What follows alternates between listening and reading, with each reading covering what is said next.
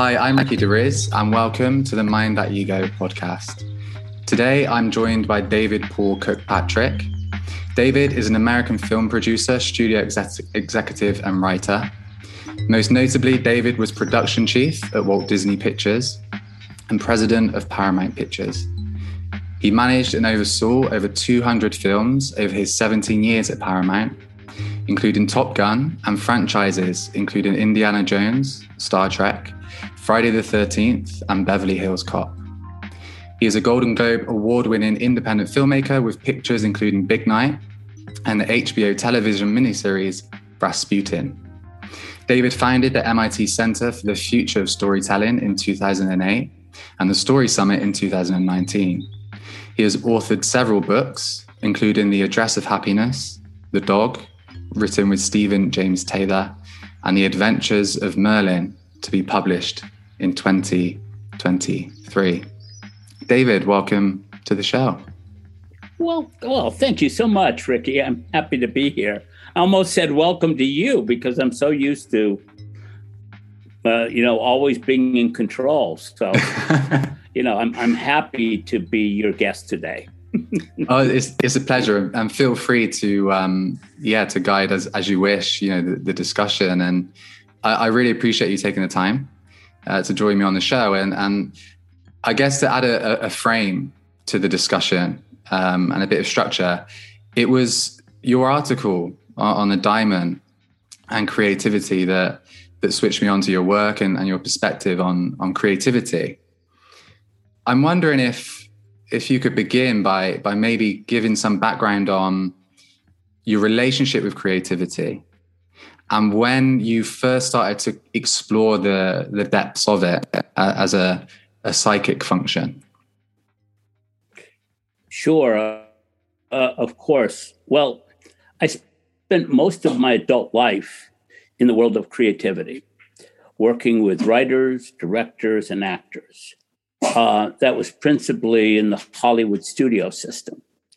Um, people sometimes think, oh, you know, the suits or the people who operate, you know, the the, the companies. Um, indeed, I started out as a story editor, working uh, with writers, trying to improve their scripts before we went into production. So I, I have a particular point of view about tapping into creativity and sometimes when you're not able to tap into creativity. But I, I think from an early age, honestly, I grew up in America in a little town. Um, I was different because I really was interested in the arts. So while my bro- older brother was wrestling and you know five years old and became almost became state champion and you know played football and baseball, I was in you know a little puppet theater, you know, playing with um, archetypes and um, magicians and knights and dragons and um, I always felt that the way to express the interior of myself was through the play. Mm-hmm. And I mm-hmm. mean the play in the most broad sense, Ricky, mm-hmm. you know, which really goes for everything from theater to books to movies to television, etc. And uh, because I think play is where we as human beings can find ourselves. And you mentioned archetypes uh, and it, in this process of play. Was that something that you were, even from a young age, consciously aware of? Or was it for you like a, a blurring of reality, like these these characters, these magicians, these these archetypes kind of were just part of the world almost? Well, if or if we're to believe Carl Jung uh, in the notion of collective unconscious, uh, that it doesn't matter if you're in Berlin, as in your case, or in Massachusetts, in my case, we have similar dreamscapes. Mm. And we all have a kind of pocket full of characters that uh, come to us in our dreams and come to us through our impulses and instincts. And this is what we call archetypes.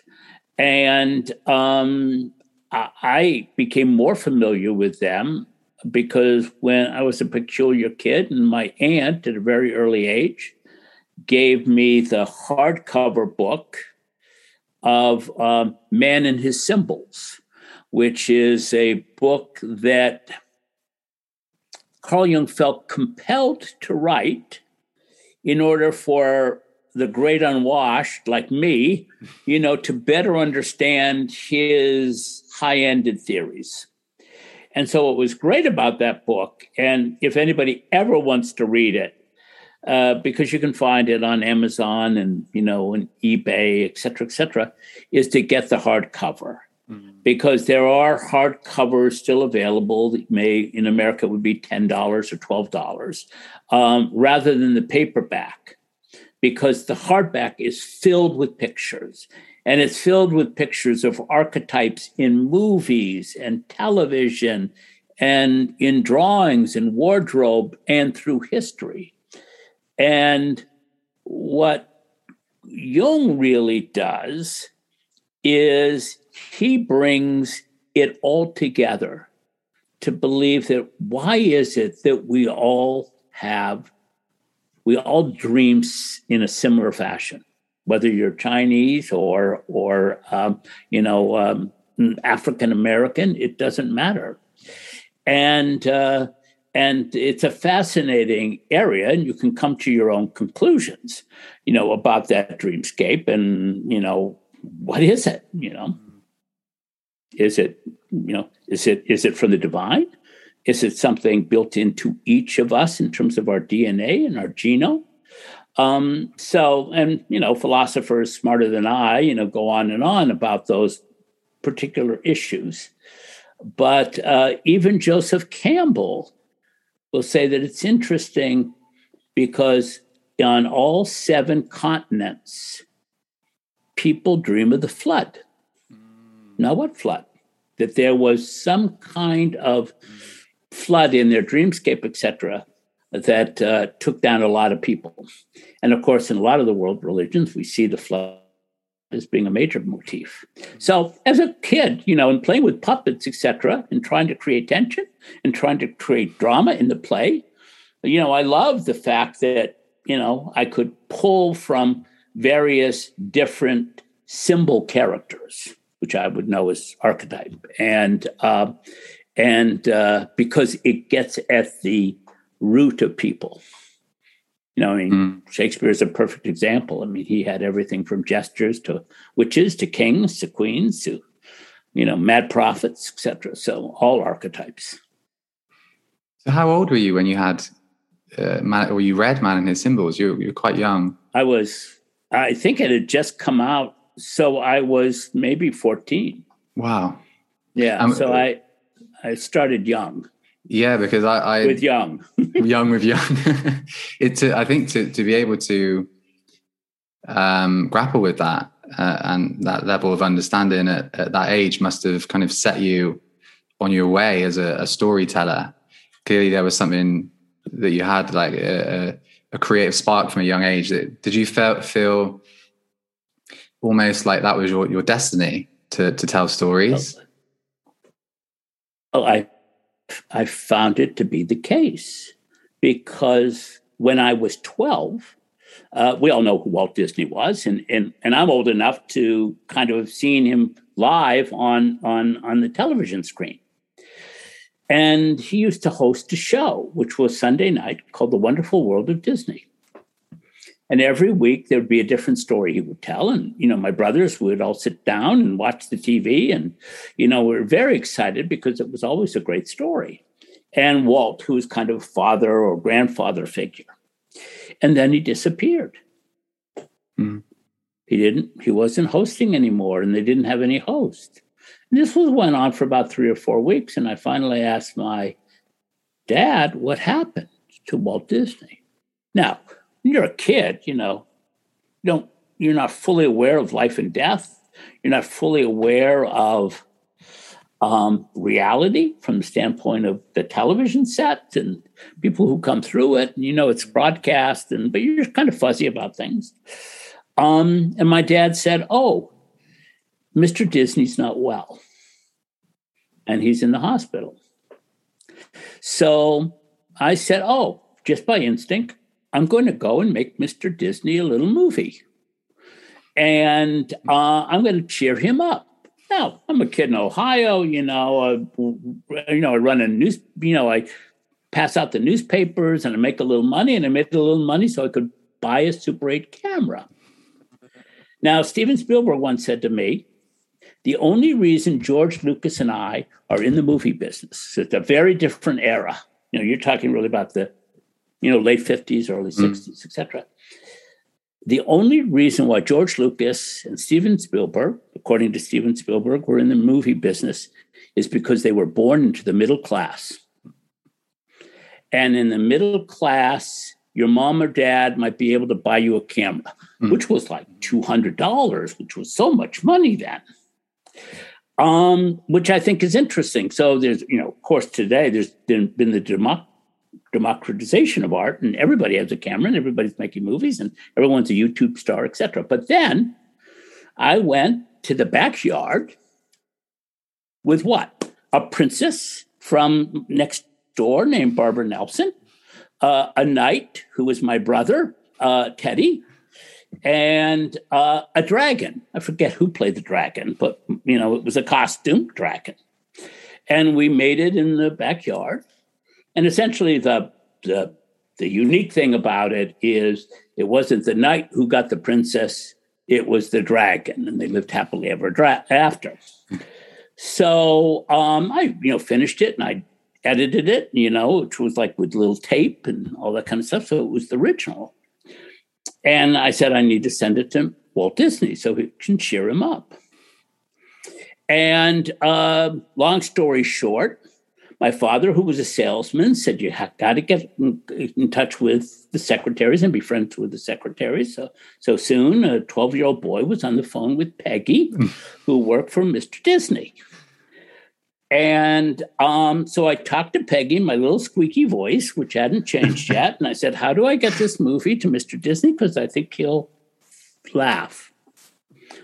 She was beguiled by me, you know, or the voice, or that I called from, and that my father in the background could be prompting me uh, because it was a long distance call. So he had to, you know, assume the charges.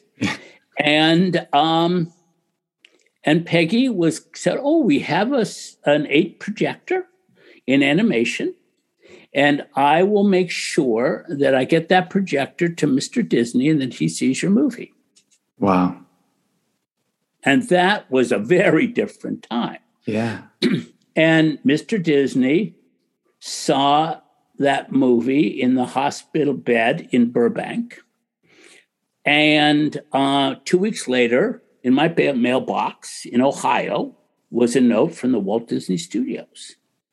And inside was a letter from Mr. Disney on his stationery, but it was handwritten, saying that he did indeed appreciate it, that he did laugh, and that if ever uh, I would want to get involved in the movie business, that uh, he should, that I should come to his new school. Mm. And when I was 17, I applied for that new school, which was called California Institute of the Arts. And this is just the way, I mean, I think Walt Disney was many things, and he may be the most important brand on the face of the earth, maybe yeah. even more so than the cross, mm. you know, when you look at symbols. Mm. And, um, and, uh, so in the end, I, I, had four other brothers, and I really couldn't afford a private college. And uh, I, had, I called up the dean of the school. You know, I had gotten in, and um, he said, "Well, that's okay, because we found a letter in your file." And you know, and it was from Peggy, uh, saying that if indeed he couldn't afford it and i'd done my financials and all that stuff yeah. you know for you know that uh, the foundation the walt disney foundation would pay for my education so wow. from a very so 17 years old you know i'm in contact with walt disney he says yeah. my work is pretty good why not I come to his school so it was a confirmation that I was to continue on that track. Mm. And you know, a lot of there's a lot of theory on you know following your impulse or following your bliss or following what makes you happy and i don't think i was ever more happy than sitting you know in my little desk you know and you know my wallpapered bedroom making a little movie for walt disney that mm-hmm. was about archetypes. Mm. and he knew about archetypes yeah. because that's what fairy tales are all about. Yeah. And, and mythological. Uh, yeah and of course he you know you look at the original pinocchio and it's a very dark tale. And, mm. and you know and uh, full of crazy stuff. But you know walt when he in his genius he took it over and he made it palpable for children.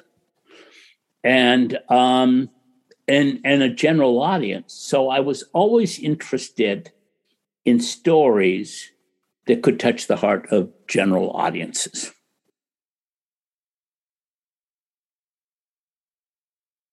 I say this word, but of course, language is also symbolic of, of deeper meaning. But this idea of enchantment, it sounds like a, a really enchanted journey in, into storytelling. It must have been at, at such a young age to to have what for many children is almost the impossible to to be able to create something and then someone like Walt Disney to to see that. Um, I wonder if through this, this spell, if that was uh, something that you tapped into, this feeling of enchantment and wonder, and if that kind of led you continually on your path. And and you mentioned play as well, and I wonder for a lot of us, we, we you know go for education, and we can almost have creativity stifled. Do you feel like you could almost keep that intact, having gone from you know as a kid making film to then um, at the age of seventeen starting to learn and and be creative at that age, do you feel you were able to kind of almost keep that untarnished, that creative um, spark? You know, yes, I, I I felt that I've always been driven, and even to a degree on the subject that we're talking about today, the daimon. And I think the daimon was with me from an early age. And the daimon, you know, from the standpoint of the Greeks who originated the t- term, it was the source of inspiration and enlightenment. You know, we might call it uh, the muse. Uh, the Romans called it geni or genie, uh, because uh, which is the root of genius. Mm. Now, interesting uh, in those times, genius or the daimon would float from place to place, and you know, and would some suddenly inspire you. In today's world, uh, Elon Musk is a genius. Yeah, you know, um, Steve Jobs, he was a genius. You know, it's it's a very different kind of way of looking at it. But what Carl Jung said, and I actually printed it out, is so I could remember it. The man driven by his daemon, enters the untrodden, untreadable regions where there are no charted ways and no shelter spreads a protecting roof over his head. Hmm. And um, to a degree, the nature of the artist is to break through the system. It's the same as the knight's way. The mm. Knight's Way was never to be part of an army. The Knight's Way was to go on his own particular journey to find himself and to find his destiny and then conquer that destiny. Um, the the interesting thing about art today is that so much of it has been um, taken over by the system and and even though we have fantastic abilities now in do your own culture there still are the traditional big five you know publishers in the world mm. including bertelsmann and uh, there are still the major studios and they or and and the streamers and they have access to a lot of money and people pay subscriptions to enter and sometimes the interest in the system is they won't make art for art's sake. Mm. They'll make art to make money. Now, uh, so their art to make money is going to be narrower because yeah. they need to reach out to the general audience. So I can say this in point, having been a movie executive most of my life, is that uh, when I was at Disney, we had just made a deal with uh, Jim Henson, who was a lovely man, and he had all kinds of magical creatures in his world. You know, Miss Piggy and Kermit the mm. Frog and Fozzie the Bear, and um, but he had essentially, you know, he was in his early fifties. He had worked so tirelessly as a puppeteer, and he had amassed a huge for- fortune, and he was the gentlest guy. And uh, just this past week in The Guardian, Frank Oz, who was not only the voice of Fozzie and also the voice and puppeteer for Miss Piggy, he was also the voice of Yoda. Mm. And he says, well, it's not just the voice, it's the soul of the voice. But uh, Frank uh, uh, trashed Disney the other day because he felt that the work that they were doing from the Jim Henson empire had lost the original mission of Jim, which was to really treat children gently, to educate them through play mm. and through humor, and to build character through that. Now, he was a Christian scientist. Um, they didn't really believe in medicine or Western medicine. And so um, he died of a flu at 53. Mm. And I was, I was, I was talking to Frank the other day, Frank Oz, and we were remembering his funeral, which was at St. Patrick's Cathedral. Now, this is a major creator. You know, Walt Disney would have loved Jim Henson. And uh, the place was jammed, you know, for his funeral because it was sudden and shocking and nobody really understood it and people were still lurk, looking for the answers. It's like princess diana or you know you know growing up john f. Kennedy it was just like so flabbergasting to this insulated world. And people were very upset but they were also shocked. So uh, the, the whole cathedral was very huge three stories. The, the nave opens up you know and in comes I swear, and he, you know, a canary, canary yellow big bird, as big as a Macy's Day float. And he, he he leads a procession of other imaginary characters, including all the beloved characters that thrilled children for years, into this big bastion of Catholic stuff.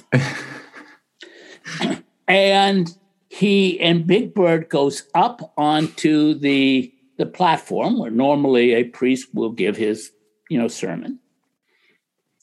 And under the statue of christ and uh, the symbol under the statue of christ he sings it's not easy to be green. And in that moment you saw something incredible happen. In a place of worship, it also became a place of celebration, of imagination that wasn't in, you know, enshrined in dogma. Here you yeah. got, you know, Canary Big Bird, you know, you know, reaching out to Christ in the crucifix, singing "It's not easy to be green." I mean, for God's sake, man! And yet, in our culture, or it has been, and I think now post COVID, mm-hmm. a lot of things are changing. I think there's a huge shift in consciousness happening. But in those days, it was such a liberating experience mm-hmm.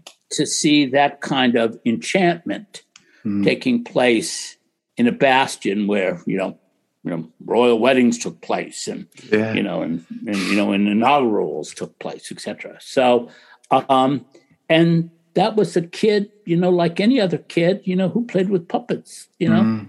Jim mm. Henson was a boy, as a boy. Yeah. Walt Disney called, he would sit under the, what he called the dreaming tree in the Midwest when he was uh, four or five years old. And he studied all the, all the little an- insects. He called it belly biology. Mm. Uh, to just look with your eyes as the only magnifying glass at this yeah. stuff. And it's too bad because I, I, think you you know your implication is right is that you know education and the system and everything else you know slowly diminishes our sense of youthful wonder. Yeah, yeah, and that it's like a, a certain rigidity, and and I I, I sometimes find I, I in some of my content as well, I discuss seriousness, be it through uh, sometimes in the context of, of like spirituality and, and, and ego, but also in the context of play and, and creativity and, and this this beautiful metaphor of the kind of rigid dogma and structure that was from that burst forth this like color and vibrancy. And and there is something in that like almost absurd contrast that that is the spring of, of a lot of uh, innovation almost uh, i find. That's a beautiful uh, yeah it's a beautiful story of also of this retaining of like if you can retain that creativity and and it can bring a lot of wonder it can bring a lot of joy it can lead to great storytellers or, or great innovators um not to just completely like flip that but I, i'm wondering if we could segue in from that into the you know looking at Jungian psychology and, and looking at the daimon and seeing the potential for, for creative genius and, and joining of the dots. As with polarity, there's a, shadow to the daimon, and there's a shadow to to a lot of times with people that have huge creative potential, whether they are creative geniuses or they're just creative people when was it for you when you first came in contact with like more, more like the shadow aspect of of creativity? Was it that that was something that you you kind of noticed as you entered the system or as you grew into adulthood? Like, was it a, a gradual thing, or was it something that you kind of um, stumbled across almost? If that makes sense as a as a question. you know, Yes, of course, it makes sense as a, as a, as a, as a question. I I don't well, I don't. Yes, I mean, you know, what's the the line? You know, every light casts its shadow. You know, and you know, Jungian, you know, psychology is based on the um, you know the duality of the soul or the psyche or the consciousness.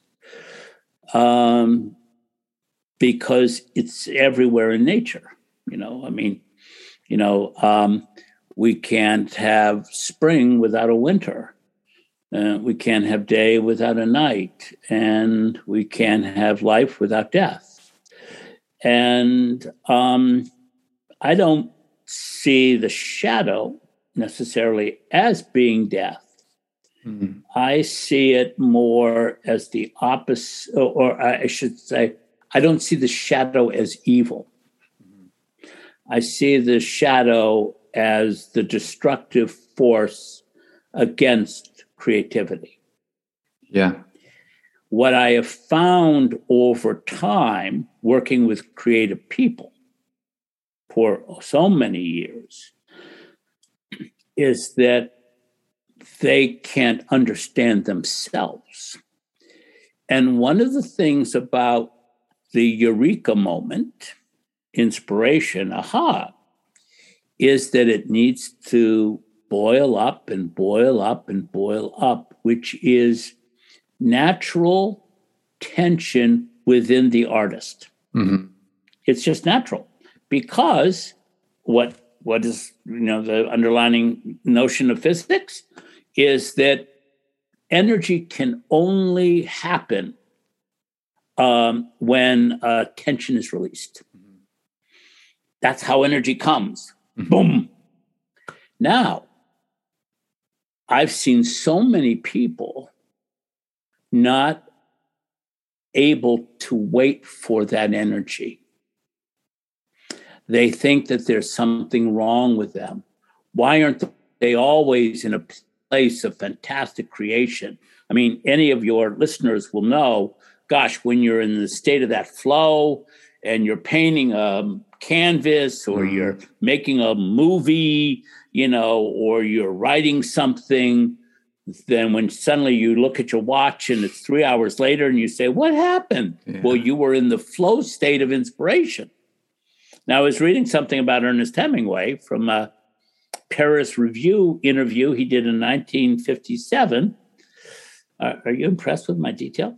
I am. that was well, George, very well remembered. with, with, with George Plimpton. And he said this he said, I start my day. Now he was, you know, he was drunk. He was all kinds of things. You know, he was, he was psychotic and he had psychotic breakdowns, etc.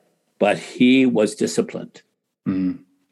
And no matter what he had done or what kind of brawling he had done the night before, he would show up at his desk before first light. And first light, for people who don't get up that early, realize that it's before dawn and when this before the sun comes up onto the horizon, you know, we get this kind of magic hour. Yeah. Of uh, beauty. And then the sun 15, 20 or an hour later will come up. But and Ernest Hemingway says, I would get up for first light because while I was at, you know, my desk, my blood would warm up mm. to the sunrise. And in that time of writing, nothing was better. Nothing, uh, nothing gave me more joy, you know, happiness. And when I was done, or the juice left me, which, by the way, generally based on the, you know, the data that we have from people who wrote their masterworks, whether it was, you know, uh, you know, Victor Hugo or Mark Twain, you have about three hours of juice as a writer a day, and then mm. it's gone. Mm. That's it. And so, and, and, and Hemingway called it the juice. And he said, and when the juice would go, I would be fully sated, like a lover who had just made love to a woman I loved. And then I would have to wait all day for it to happen again the next day. Yeah. And then my my life was in in that time where he would do brawlings and bullfights and all that kind of other stuff was his half life. Mm. It was not his life. Because the artist comes alive through the daimon, through the muse, when he's aligned in or he, he or she is aligned in such a way that they're just there. And yeah. Jung said, wait, I've got to, a creative person has little power over his own life. He is not free. He is captive and driven by his daimon. And Carl considered himself one too, mm-hmm. because he was in the creative world of consciousness and the mind. But he says in a, in a very touching piece in his uh, memoir, Dreams, memories and reflections. Mm-hmm. He said, But when I had found everything I could from that person, I had to move on. He said, I, I, because he was a, he was a uh, discoverer of the mind. Yeah. I had to move on. And hmm. it was like leaving somebody in the battlefield. I love you, uh, but I have to leave you and move on.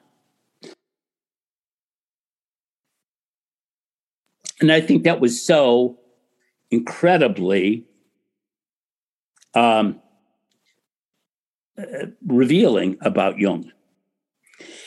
Uh, because I do think he is he was a really forward thinking and really did incredible work in terms of understanding the human being. And um, and he used the daimon or the daimon a lot in his writings. And um, and Rollo May, who was a kind of contemporary and also a very well respected psychiatrist, said to, to really be creative, the daemon needed to be by your side. And the daemon was both creative and destructive. Uh, and and that comes down to this notion, I think, of managing yourself as an mm. artist. And I I I talk and train writers in this area because I do believe that uh, you have to treat the daimon with respect because you know uh, it's kind of like what the Romans thought of the uh, genie. You know, he he or she is fleeting, mm. and so therefore you have to create a sacred space for them where whatever that is, which may be just part of your interior being. Uh, many believe that it's your interior being as well as your interior being attached to the divine or something beyond yourself. And so, if you're going to do that, you know what we found, at least based on research and based on the you know the study of the masterworks and my own experience working with thousands of writers and actors and and and directors is you've got to be disciplined in yourself. Like hemingway you've got to show up on a regular basis the same time and the same day. So um, okay wifey i mean thank you very much. I love you. Now goodbye. Because i've got to go into my sacred place yeah. for three hours and be with my daimon. And people would do crazy stuff. I mean, you know, one of the great poems, you know, the, uh, um, you know, the, uh, oh God, I can't think of it, The Wasteland. Mm-hmm. You know, T.S. Eliot would meet his daimon by putting on green, a green mask every day. And, you know, people are like, well, why would you do that? You know, uh, oh, you know, uh, you know, poet laureate of England, because I felt exalted. And so he matched his daemon when he went there because people who have been in that flow realize that something extraordinary is happening. And you don't need booze, you don't need psilocybin, you don't need Adderall, you don't need anything. Yeah. Which, by the way, for a lot of people in the waiting game, like people like River Phoenix and you know, John Belushi, who I got to know very well, um, they just wanted that that vibe to come back. Yeah. You know? and uh, so they started, you know, working with stimulants, you know, and trying to find ways to get because something must be wrong with them. No, nothing was wrong. Your psyche was rebuilding for the next day. Um, you know, with actors, it's different. You've got a longer runway. You know, you may be working eight, 12 hours a day. Uh, so you've kind of got to keep that up. But, you know, there's a reason why some actors and actresses shield their faces because they are so involved in an other vitality with that character. They don't want to or they can't or they're afraid to step out of it. Mm. You know, the worst thing you can do, and you know, I, when visitors would come from Milwaukee to the set in Hollywood, and well, come on over, you know, come on over to the set, and you know, and you know, all they'd want to do is meet Harrison Ford or Tom Cruise, and and uh, no, no, they're working. What do you mean they're actors? what? But whether they were good actors or bad actors, in this case, they were stars, and their own sensibility was I'm I'm in my moment. Mm. And um, you you you you understand that and sometimes people don't come out of that moment or even will leave their husbands or wives for three or four months while they're shooting a film because it's not them. Yeah. And that's all play. It's all play. Mm-hmm. And, you know, we sit in the theater, we, you know, we see fantastic streaming on television. And, you know, I mean, it's not Nathaniel Hawthorne said, easy writing, what easy reading is damn hard writing. and all, that work that may be magical and enchanted or really takes you into a different world. Mm. It's a world traveling. I mean, my boss for many, many years, Michael Eisner, who was chairman of Disney for 21 years, said it all comes down to an experience of traveling. Traveling. Oh, that yeah. was what entertainment was because you were being hooked by an emotion and taken into a world for two or three hours in either reading your book or watching an animated cartoon or whatever it may be and uh, came out the other side of it mm. because it was um, it was enchantment and it was play. It was all yeah. play. It's a bunch of grown people making things up to entertain and to inspire and to educate. And uh, and it's thrilling to be around people with that, you know. But I'm almost I almost think, Ricky, that much of the shadow experience is in the waiting for the artist.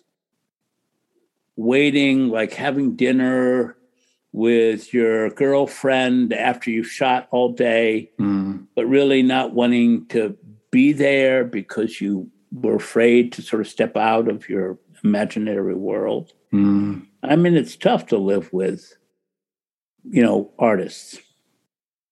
Yeah. It's it's tough to live with artists because they are on different paths.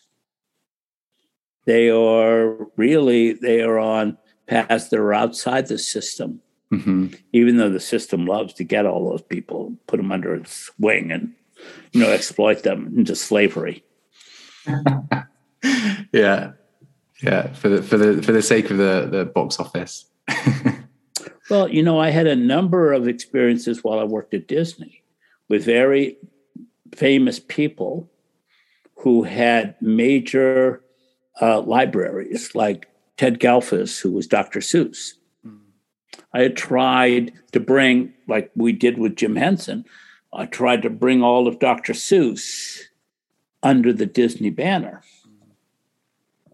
and uh, in the end, his wife, I mean, he was just afraid of it, of that little, those little paths he walked being consumed by, you know, yeah. Coca Cola or Disney or, you know, and becoming something else, yeah. even if it would mean him never having to work again or being able to take care of his whole family and forever, never, never. Mm so that's i mean that's that's the thing. And you know we're we're we're seeing fewer and fewer brands taking over more and more stuff.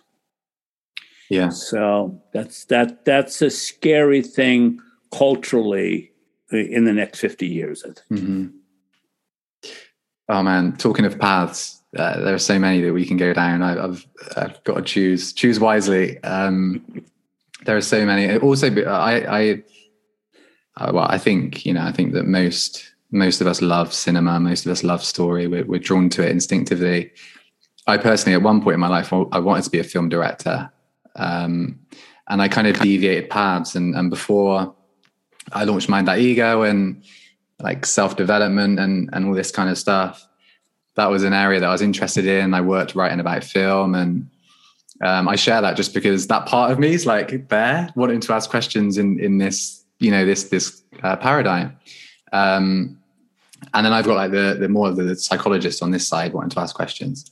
Um, I think this this um, distinction. Well, that sounds like you need to integrate. Right. Yeah. It does, isn't it? To bring it into like holification. Ricky, yeah. Ricky, the movie Ricky, and then like the psychologist Ricky, and bring them, right, bring them right. together. The, the, movie mindset, you know. Yeah, yeah. Well, maybe I've I've been thinking about writing more fiction, so maybe this is it. Bring in, bring in the enchanted, bring in the kind of mystical into fiction. There you go. Maybe that's the the integration. Um, yeah, I, I really like the the distinction that you've made with it's a lot of the time the incubation period that's where the shadow is like talking for my personal mm. experience mm. I, I feel the same i also feel this flow state that can be euphoric like for me it's mostly when i write it's mostly when i write i also in conversations like this and and in presentations can access like a peak experience and it's very out of the ordinary and it can become addictive. Um, and I find that integrating that has been difficult because I've I've tapped into that um, that Jung talks to this almost being consumed by it, and and perhaps I, I was going to ask a question about discipline. And I'm glad that you expanded on that because for myself, discipline has been a, a huge part of my life. Initially, because of my mental health, I knew I needed to kind of tighten the boundaries around my choice making to support my my well-being essentially and maybe then went too far um, and this within me and within a lot of creative people i know there seems to be a dance between structure and discipline and consistency and the kind of chaos of, of creativity and that kind of divergent thinking and and um, the play with the imaginal um, I don't even. I, am not sure where I'm going with this. I think the point is. Well, I know what you need. Well, what, I, I think it's very simple, because creativity can be chaotic. Mm. So you've got to, as much as you discipline yourself, you also have to discipline your mind. Mm. Um, you've got to create, uh, you know, like when you're a kid and you play in a sandbox well, the sand isn't all over the place. It's in this like, you know, you know, little, you know, frame of wood. Yeah. You've in a way, and I think this is very important for the daimon, you've got to create that little frame of wood by virtue of your schedule. Mm. So, oh, I'm going to do this three hours a day and I'm going to be the mad scientist and I'm just going to go and toss it. And you know, of course, you've got to come back and rework it and reframe it, et cetera, et cetera. But that's your period, and then you have to psychologically find a way to leave it. I mean, even to say goodbye to it, to create yeah. rituals. Yeah. You know, because I mean, you know, Joe Campbell says a ritual is only an enactment of what's going on inside. Mm-hmm. So if you bow to your pen and paper and you leave the room, and uh, you go and have a cup of tea and you come back into the room it's a different room now. Yeah. You know you're going to be ricky ceo and you're going to get all your stuff done for your website and everything else but that's a different mm. character than the one who is writing and creating. And and you have to put boundaries in those characters by virtue of your schedule. Because yeah. we only think in time. I mean you know we're very limited i guess in terms of you know that. But mm-hmm.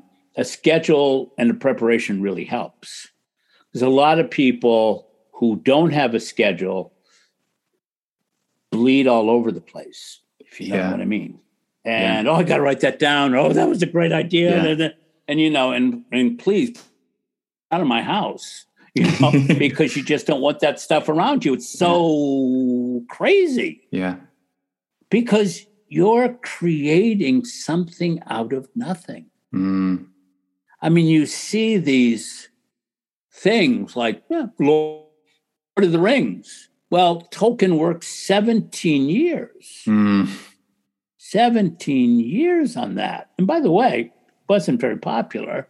He's a nice, you know, professor and all, and you know, smoked a pipe well. But when he got together in the I think it was called the Bird and Baby, mm-hmm. you know, with C.S. Lewis and others. It was like, oh no, you're not going to be reading about those big feet, hairy guys again, are you? No, please. For 17 years, you know. Yeah. I mean, you know, it's hard to get validation while in the process. Yeah. And you've got to find some people, because flow is also, it's important to get feedback on your work during flow. And it doesn't mean a lot of people. I mean, honestly, I use Facebook as that. You know, mm-hmm. I'll, I'll I'll come up with a concept and I'll put it against the picture, and you know, I'll try to make it casual, etc. But what I'm really doing is I'm running a poll mm. to see if people respond to it. Mm. And if I get to respond to it, then I'll massage it a little more in my overall writing, et cetera, et cetera. Or I'll try something, and when nobody responds to it, I say, well, maybe, you know, I've got to look for a different way to message it. Uh, yeah. Uh, because a storyteller, and I tell this to my students all the time, a storyteller is not a storyteller without an audience. Mm. You're just a madman in a corner blabbering. And there you yeah, are. Yeah. You know, that could go for anyone, Stanley Kubrick or Walt Disney or, you know, Pee Wee Herman. Yeah. You know, I mean, they're, you know, unless you've got, unless you can make it, make your message and your voice and your magic um, enthralling to somebody mm. else, uh, not only do you not have a sustainable career, but you also uh, you don't have an audience. Yeah. So yeah. That that also points to I know a struggle a lot of people I know who are really creative that and this is something I've I've worked with a lot. Transforming or translating or capturing the original creative thought without distorting it based around what other people might want or what other people will judge. And the amount of people I find that enter like yeah, I, I, feel you have pools of people, th- those that can enter flow and those that maybe experience more procrastination because their their thinking mind is really busy based on oh what how will this be received? I'm no good. I'm i'm not a good writer. These ideas are you know this kind of self-critic is active so they struggle to get into flow because they're thinking of the result and the um the reception of the work. So i find that for me, that's been the challenge of keeping the integrity of the original creative thought and the purity of the original creative thought as it goes for every potential distortion of the mind in that process, which for a writer is the editing process a lot of the time. I imagine, you know, in Hollywood, it must be every meeting around budgets and every meeting around demographics, and, and there must be so many pointers that can um, can be not make or break, but can distort or, or shape that original thought. Um, do you have any guidance around that, like in terms of accessing creativity and kind of befriending the daimon whilst almost freeing freeing yourself of, of the the self critic? Yes. I, um, I'm an okay speaker, but I'm not afraid to get in front of an audience. And the way I broke it, and the way I think what I think can be helpful uh, in regards to the self credit, is that um, you have to you have to love your audience. You have to love your message. And if you are as and if you are as shy as shy, you can still get up onto the stage and just allow yourself to be because you love your audience, you love your mission, your what you have to say.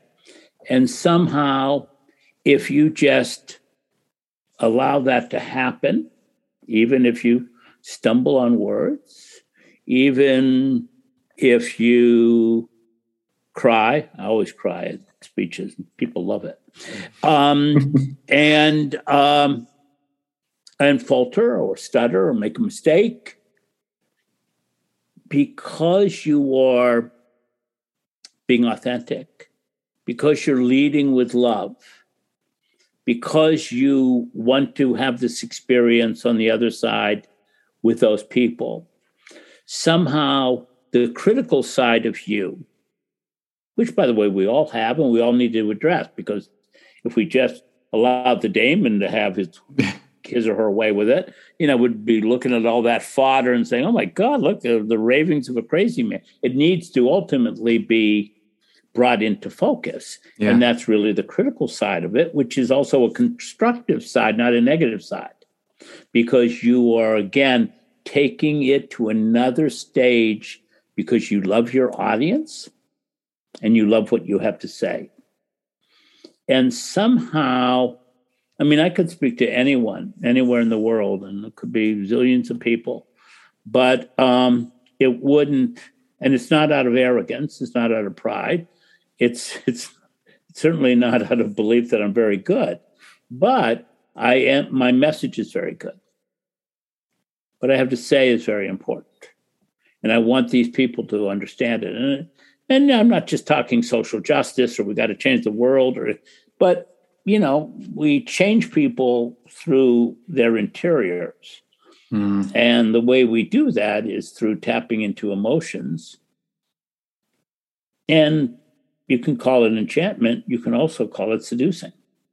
I spend my whole life, you know, look at me, look the way I look. I my whole life has been spent seducing audiences, bending them to my will.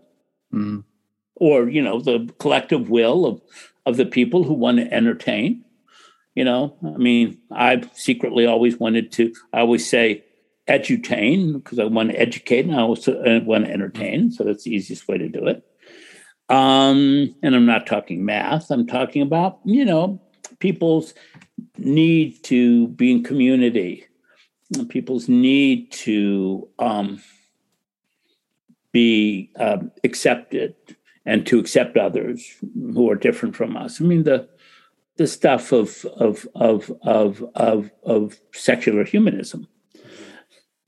And uh, and that's that that's it. I think you easily can get beyond it if it's not about you. Yeah. It's not about you.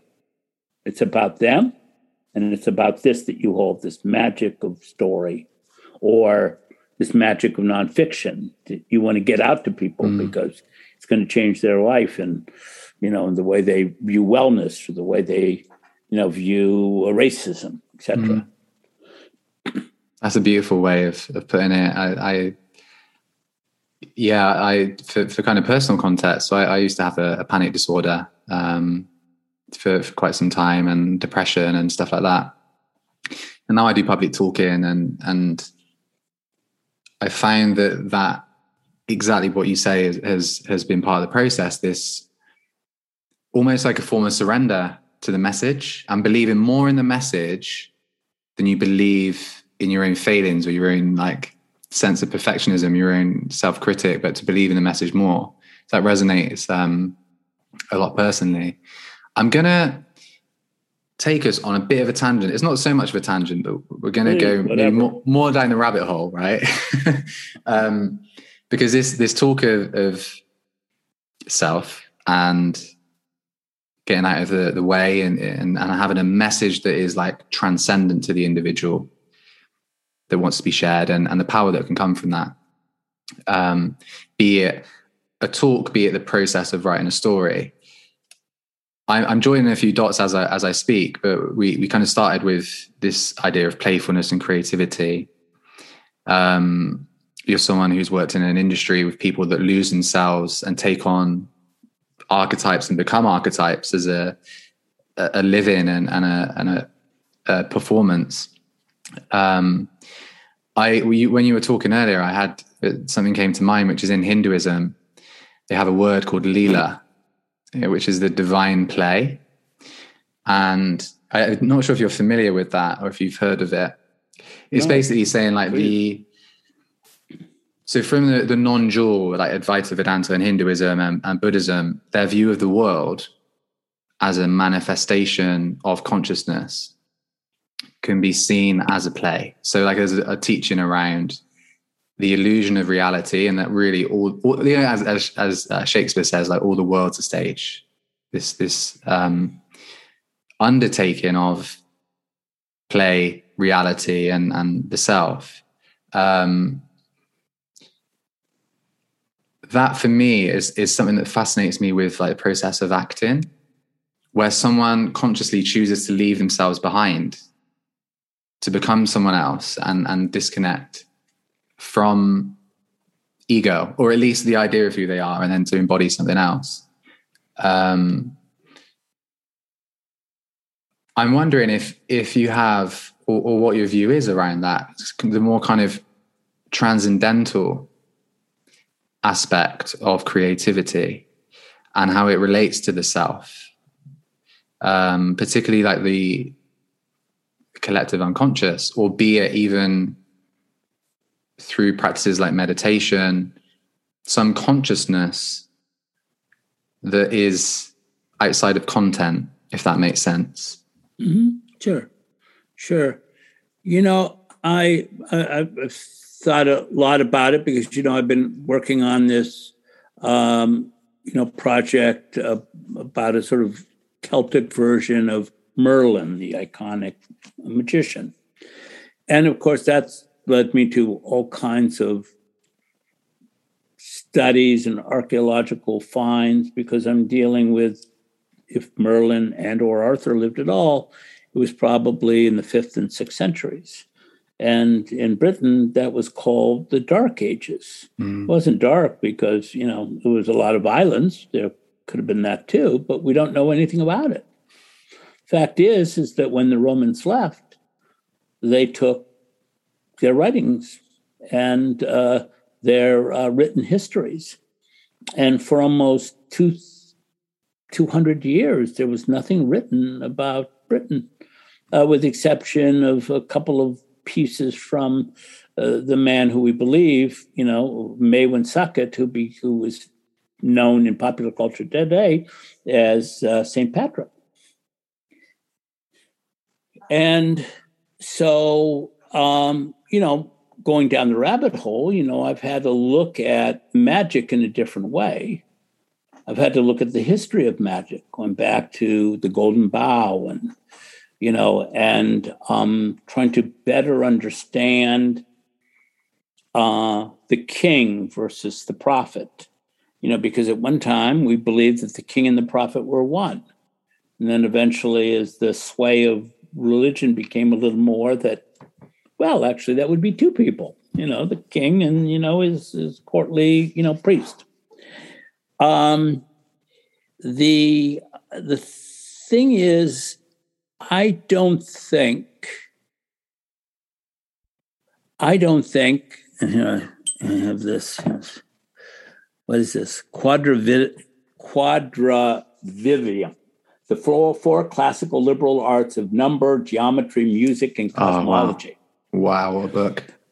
Yeah, it's a fantastic book, and it's filled with pictures, of course, which I love. Mm. But um, I don't think well, I my sense is that as much as we can be transformative in our meditations, in our work, it's still filtered through the uniqueness of us here on earth as bodily men and women or non binary people. Mm-hmm. I think that's the magic of us. We've got bodies. Um, and uh, and so consequently, I, you know, I, I don't believe that we um, are ever fully away from it. You know, let me see if I can find a couple of things here. Let's see. I, I don't have the teaching aids, but the in um, in meditation, you know, depending upon the disciplines of meditation, the idea is is to get beyond duality into the ineffable um, and um, and uh, where there is no duality there is no shadow. It is only light um, i understand that i go to it every day i spend a lot of time before i ever do my creative work there because I want to be in touch with something greater than myself, mm. greater than the world, bigger than the universe. Mm. Uh, and I know it. You know, I mean, you know, I mean, you know, uh, you know, Carl Jung says, uh, "I don't believe in God uh, because I know God." Yeah, and um, and so consequently, I think that always, and the gift, I mean, somebody said this in an article and I just stole it, you know, completely, which is existential gratitude. Mm. Being always grateful for living. And that's a very, very, very interesting place to be to never forget to be grateful for this experience, whatever this experience may be. And you know, we all know that it's a little screwed up from time to time. Um, and um, that's the way I tried to lead my life. And, and I think that there is a whole generation of people beyond the indigo children you know, I think there's a whole generation of people, and in part formed and shaped by COVID, the quarantine of COVID, who have really left a lot of the systems that we've been held in a trance in a way. Oh, money and you know, yeah. and uh, and and and uh, status. Um, you know, they're all you know BS. And I think that we're coming into a very, very different mindset. Yeah. Um, you know, ego ego isn't a bad thing. It's part of the foundation of who we are. Mm-hmm. I mean, it's also part of what makes us human. Um, and um, you know, and it also gives us our unique voice, but it's not the only part of us. And uh, I, I, I think that art today and future art needs to look at a deeper sense of perspective. Mm. And I wrote the line, though it's kind of been used before, um, uh, from Merlin, and he says, uh, "I uh, I have uh, three eyes, and one of them is for seeing." Mm.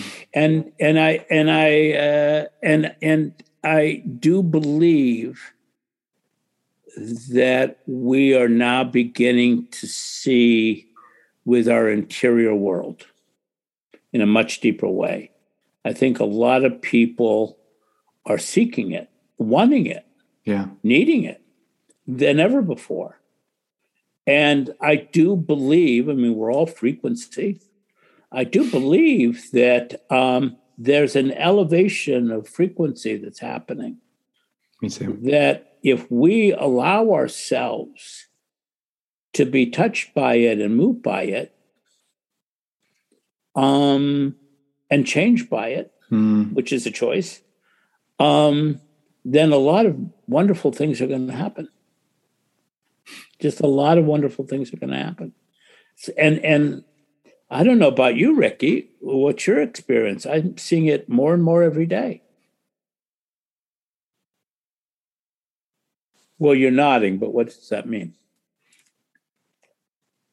I, I, well, I think it means that I, am moved by what you're sharing and and the beauty of it. And you know, I, I, I talk, I say, I use the word enchantment, and that is almost like a container, really, for so many different things. And and one of them is beauty and and wonder and awe and and oh, there was so much in in what you shared then, and and um, even this morning when I was journaling, I've been so fortunate to go from you know, chronic depression to the, having what I call like a spiritual awakening. And really a big part of that is like opening my heart and and feeding that open heartedness. And I was smiling at one point because you talk about existential gratitude, and I've I've been so fortunate to have moments of like what I just call lucid presence, to the extent where the like how incredible and how amazing everything is just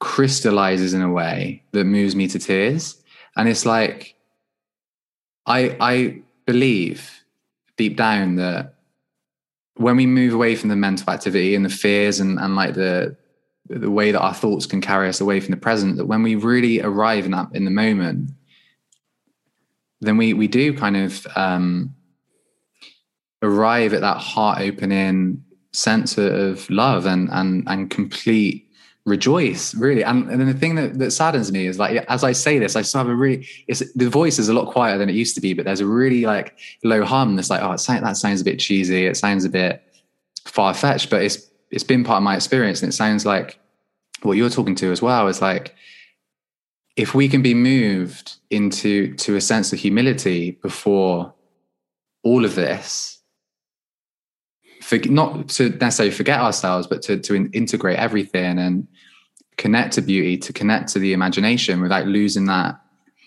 um, through the kind of rigid structure of seriousness, then we're really tapping into like what makes life most meaningful. Um, yeah. So I, I'm I'm moved by that that sharing and and this it's it's just it's just refreshing. It's refreshing because I feel that so many narratives are hijacked by fear, especially at the moment. Understandably, there's there's fear to tap into in the collective, but to see the potential for transformation and the potential to to go through like a collective dark night of the soul and to be reborn from that it, with a a renewed appreciation of life's wonder.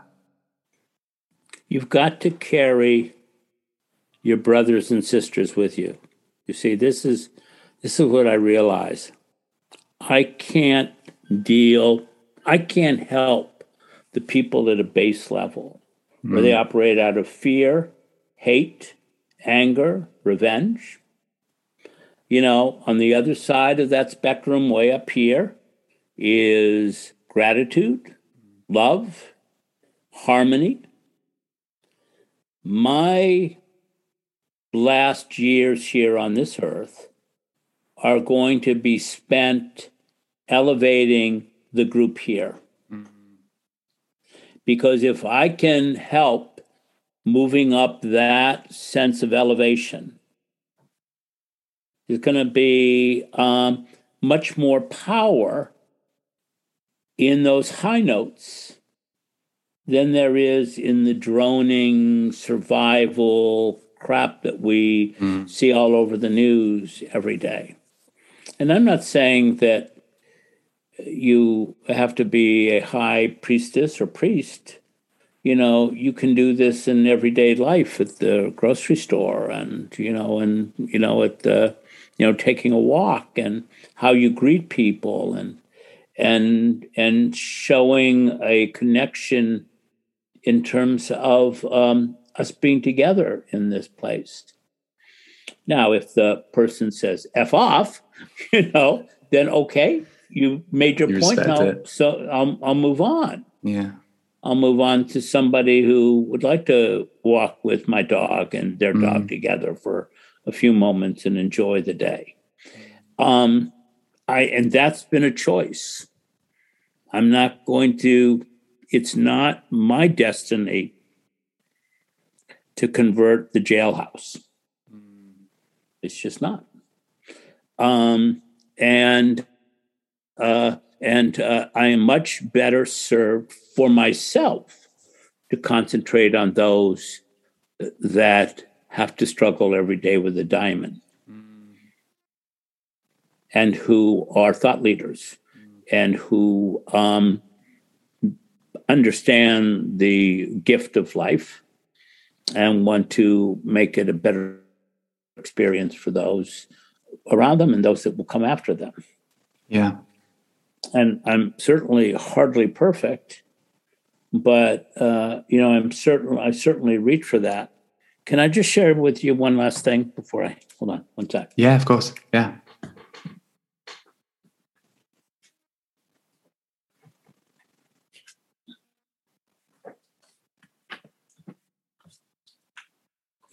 Sorry. No, no you problem. know, I find this so interesting. Um, you know, I, I grew up as an altar boy, and you know, I was going to go into the priesthood. I was grew up in the Catholic faith, and you know, I've studied Buddhism, and you know, I uh, uh, not so much Hinduism, um, but I really do believe that world religions all point to the same realm. yes, me too. Uh, they just use different, you know, points of view. Mhm. But I found this, and this is some, and, and I've reduced it. But this is a prayer of Caritas, and it was, I think, some French mystic. But I really condensed it down. But this is what I really love, because it doesn't. It's not about God. It's not about the divine necessarily. But this is what the worship is. O truth. O goodness. O beauty.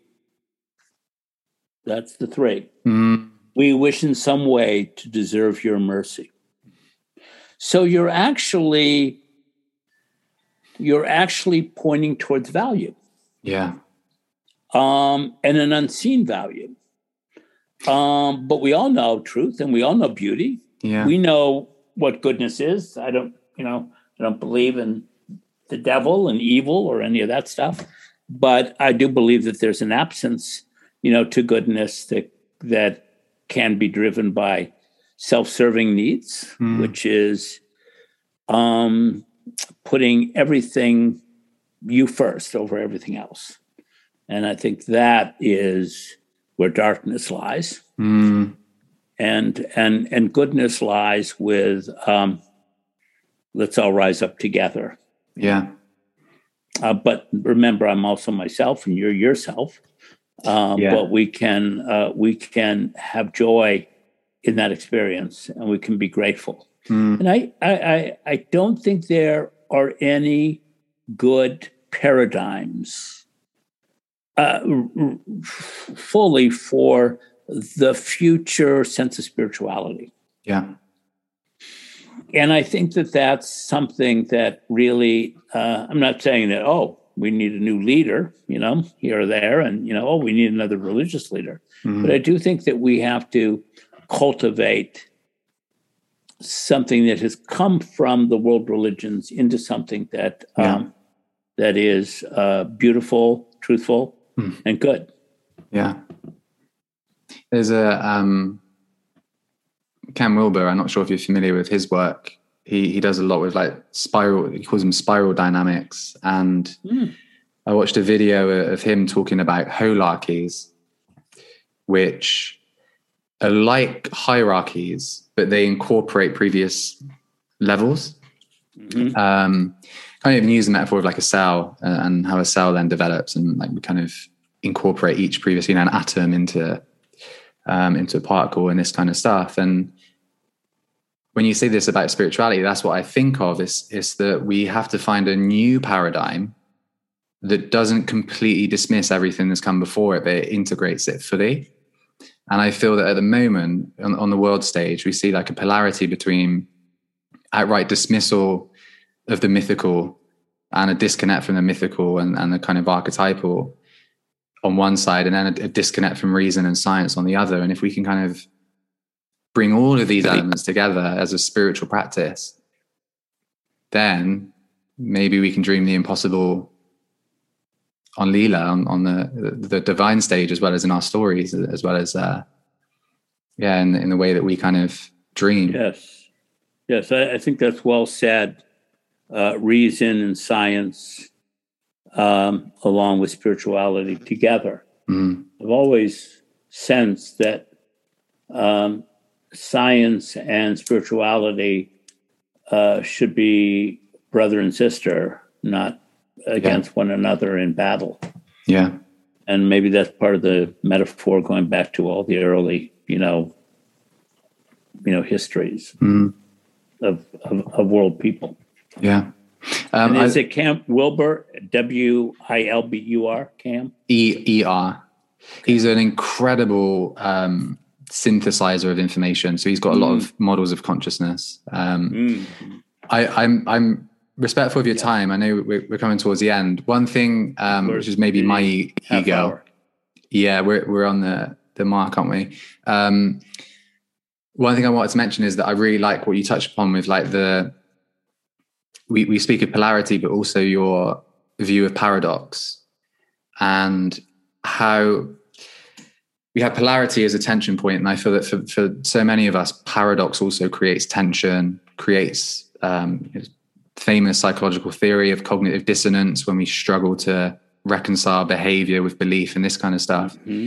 Mm-hmm. The reason that it's come to mind now is based on what you said around living a life and being able to almost let go of like elaborate ideas of of how to change the world, but to to to do it at the supermarket, to do it on that on the walk. And I, what I love about that, you also mentioned humanness and divinity.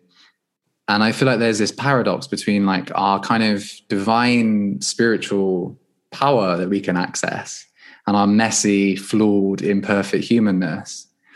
Um, and the, the, need to bring those together, but also more importantly, uh, on some level, not that you could really kind of put in a hierarchy, but this dance between significance and insignificance. And I feel that for a lot of people, when they explore the existential without the grounding, they can feel insignificant. But I feel that we're actually both insignificant in a universal scale, but so, so significant in our like, own sphere of influence in, in the way that we can affect. Um, and to to segue that in, uh, I've got one one more question, um, and the word kind of linked linked me into it nicely. You mentioned intuitive affection, um, and that being a kind of a a way to to move towards what you want in life. Could you maybe say a little about that in in closing? Because I think it is such a beautiful um, process. Well, uh, yes, uh, I think that um, I, I, mean I, I, think it's intuitive affection um, is uh, why I made a little film for Walt Disney.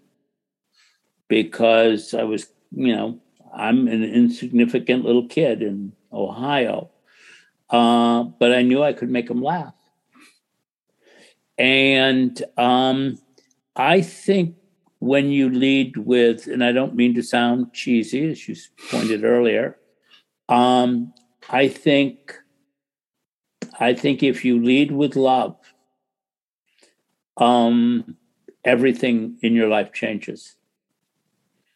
And I think if you can keep that higher registry of tone mm-hmm.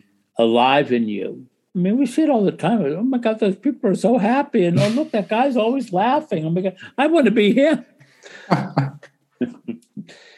and, but we are him. We are him if we have intuitive affection. It's just the love of men and women and understanding that we're not perfect, but please let's get through it together in a way that is also thankful for this crazy thing called life. I mean, it is quite a, it is quite, it's a, it, it requires a larger consciousness than any of us have to really fully understand it. And isn't yeah. that one, isn't that wonderful? Mm. Um, so I, I think, uh, I think intuitive affection is a state of mind and heart. And and I, I really like what you said, and I think that's the ultimate, which is to bring science and reason and and spirituality together um, and see what that mix looks like. Mm-hmm. You know, because I think the big, I, I think the big thin entering wedge, uh, you know, the big you know, antithesis to a life is uh, artificial intelligence. And uh, I think uh, we're, we're being robbed of our vitality um, every moment of the day. Mm. And uh, it, uh, we, we just have to be a little more mindful of that so that um, we as human beings can evolve into what we, what we should be, which is highly enlightened, you know, loving, uh, super smart people uh, who can, you know, who can uh, conduct miracles. Yeah. yeah. What a beautiful way to end this discussion, David. Thank you so much for your time, and thank you, thank you, thank Ricky. You. It's been a pleasure. Absolute pleasure. Do it again sometime. That would, yeah, that would be awesome. Thank you so much. Okay. Thank you for listening to this episode of the Mind That Ego podcast. To stay up to date, you can join the Mind That Ego mailing list if you head to mindthatego.com slash MFM. You'll also get a copy of my book, Mindsets for Mindfulness, when you join. You can also follow Mind That Ego on Facebook and YouTube, where the podcasts are also displayed in video format along with other inspired videos that I create. Or if Instagram is more your social media of choice, you can follow me at Ricky underscore Derisz. That's D E R I S Z.